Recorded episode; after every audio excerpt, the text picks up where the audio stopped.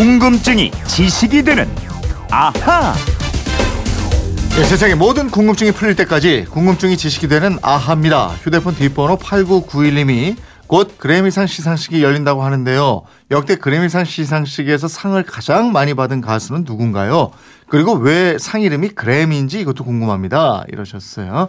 네, 궁금증 해결사 김초롱 아나운서와 해결해 보겠습니다. 어서 오세요. 네, 안녕하세요. 김초롱 씨는 어떤 외국 가수, 어떤 팝송을 좋아합니까? 아, 저 학교 다닐 때는요, boy group이죠. 네. 백스트리트 보이즈, 엔싱크, 엔싱크 전 좋아했고, 음. 그 엔싱크에서도 저스틴 팀버레이크라고, 네. 아, 그 멋있었습니다. 아 그때도 팝송 많이 들었을 때예요. 우리 그렇죠, 중고등학교 그럼요. 때 많이 들었지만 네. 그 다음에 가요들 많이 듣고 약간 요즘- 근데 세대, 세대가 좀 아, 달라요. 그렇구나. 좋아하는 가수들이. 예. 그래미상 우리 예. 시각으로 10시부터 시작했던데 음악인이라면 이거 꼭 한번 받고 싶은 상일 거예요. 아, 그럼요. 이 미국 대중음악계를 결산하는 상이긴 하지만 이 세계 대중음악계의 트렌드를 이끌기 때문에 대중음악계의 흐름을 파악하는데 아주 중요한 상입니다. 뭐 팝뿐 아니라 힙합, 락, 클래식 등 다양한 장르를 망라해서 총 32개 분야, 84개 부문에서 수상자를 가립니다. 근데 상 이름이 왜 그래미예요? 그 추금기 아시죠? 네. 그 원반에 홈내서 소리 녹음하고 네, 네. 바늘로 쫙 소리 내는 거 음. 나팔처럼 생긴 거 있잖아요. 이 축음기가 영어로 gramophone이고요. 음. 이 gramophone을 귀엽게 애칭으로 부르는 이름이 그래미입니다. 음. 그래서 그래미 상이라고 하는 거고 수상자에게는 축음기 모양의 트로피를 시상합니다. 예. 미국에서도 대중음악인들에게는 가장 권위 있는 상 같은데 이게 언제 만들어진 거죠? 예, 1959년에 1회 시상식이 열렸고 올해가 59회째입니다. 미국에는 이상 말고도 아메리칸 뮤직 어워드, 빌보드 어워드 등이 있는데 그래미 어워드가 최고 권위를 자랑하고요. 가수들도 이상 수상을 가장 큰 영광으로 여기고 있습니다.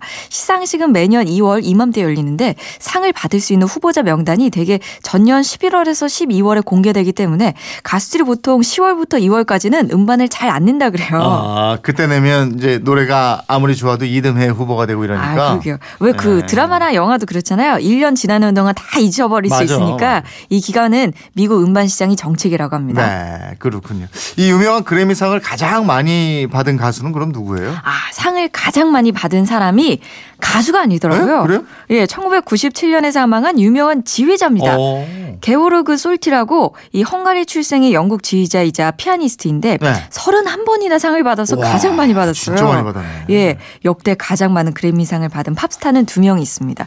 퀸시 존스, 앨리슨 크라우스.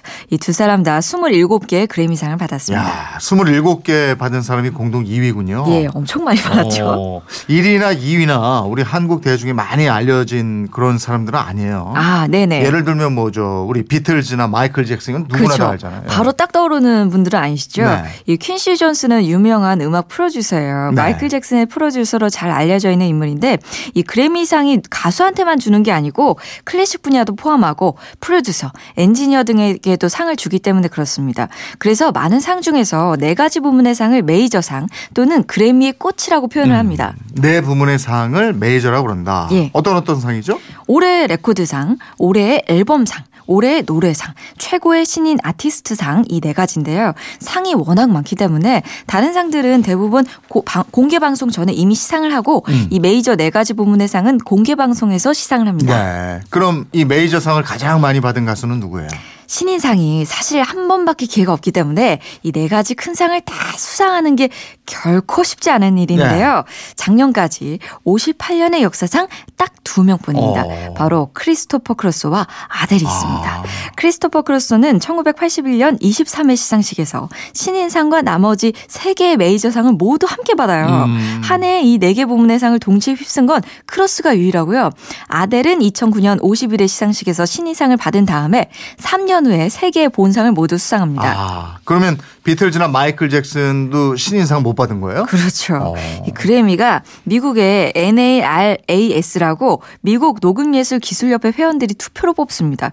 여기 회원들이 현직 뭐 음반 기획자부터 방송국 PD, DJ까지 미국 대중음악계의 현업 종사자들인데 좀 꽤 보수적이에요. 아. 종종 이 심사 기준을 놓고 논란도 벌어지고요. 흑인 음악도 상을 받기가 쉽지 않습니다. 예. 머라이어 캐리 같은 가수도 명성 명성에 비해서는 그래미를 좀 많이 받지 못한 것으로 평가되고 있습니다. 그래요? 아니 그래도 마이클 잭슨은 팝의 황제라고 불리잖아요. 예, 이 마이클 잭슨은 신인상은 못 받았는데 그래도 그래미상을 모두 13번 받긴 했어요. 특히 1984년에 발표된 최고의 앨범이죠. 스릴러와 이 비릿, 또 Billie Jean 이런 노래를 히트시키면서 84년 그래미 어워드에서 올해의 레코드, 올해의 앨범, 최우수 남성 보컬 부문 등 총 8개 부문을 수상했는데요. 네. 1년에 8개 상을 한꺼번에 받은 건 마이클 잭슨이 최초고요.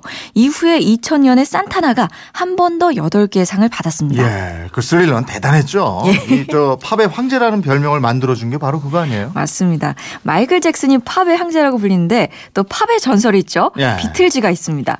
비틀즈는 모두 7번의 수상 경력을 갖고 있습니다. 그래미상이 1959년에 시작됐다고 말씀드렸는데 초창기에는 주로 미국적인 음악들, 스탠더드 팝하고 컨츄리, 영화 음악 같은 미국적이고 제한적인 분야의 뮤지션들에게 주로 상을 줬기 때문입니다. 하기는 이 비틀즈는 영국 출신의 청년들이었으니까. 예. 그래도 그 1964년 데뷔했을 때 워낙 열풍이 거셌기 때문에 네. 데뷔 연도에 신인상과 최우수 팝 보컬 그룹 부문 상을 받았고요.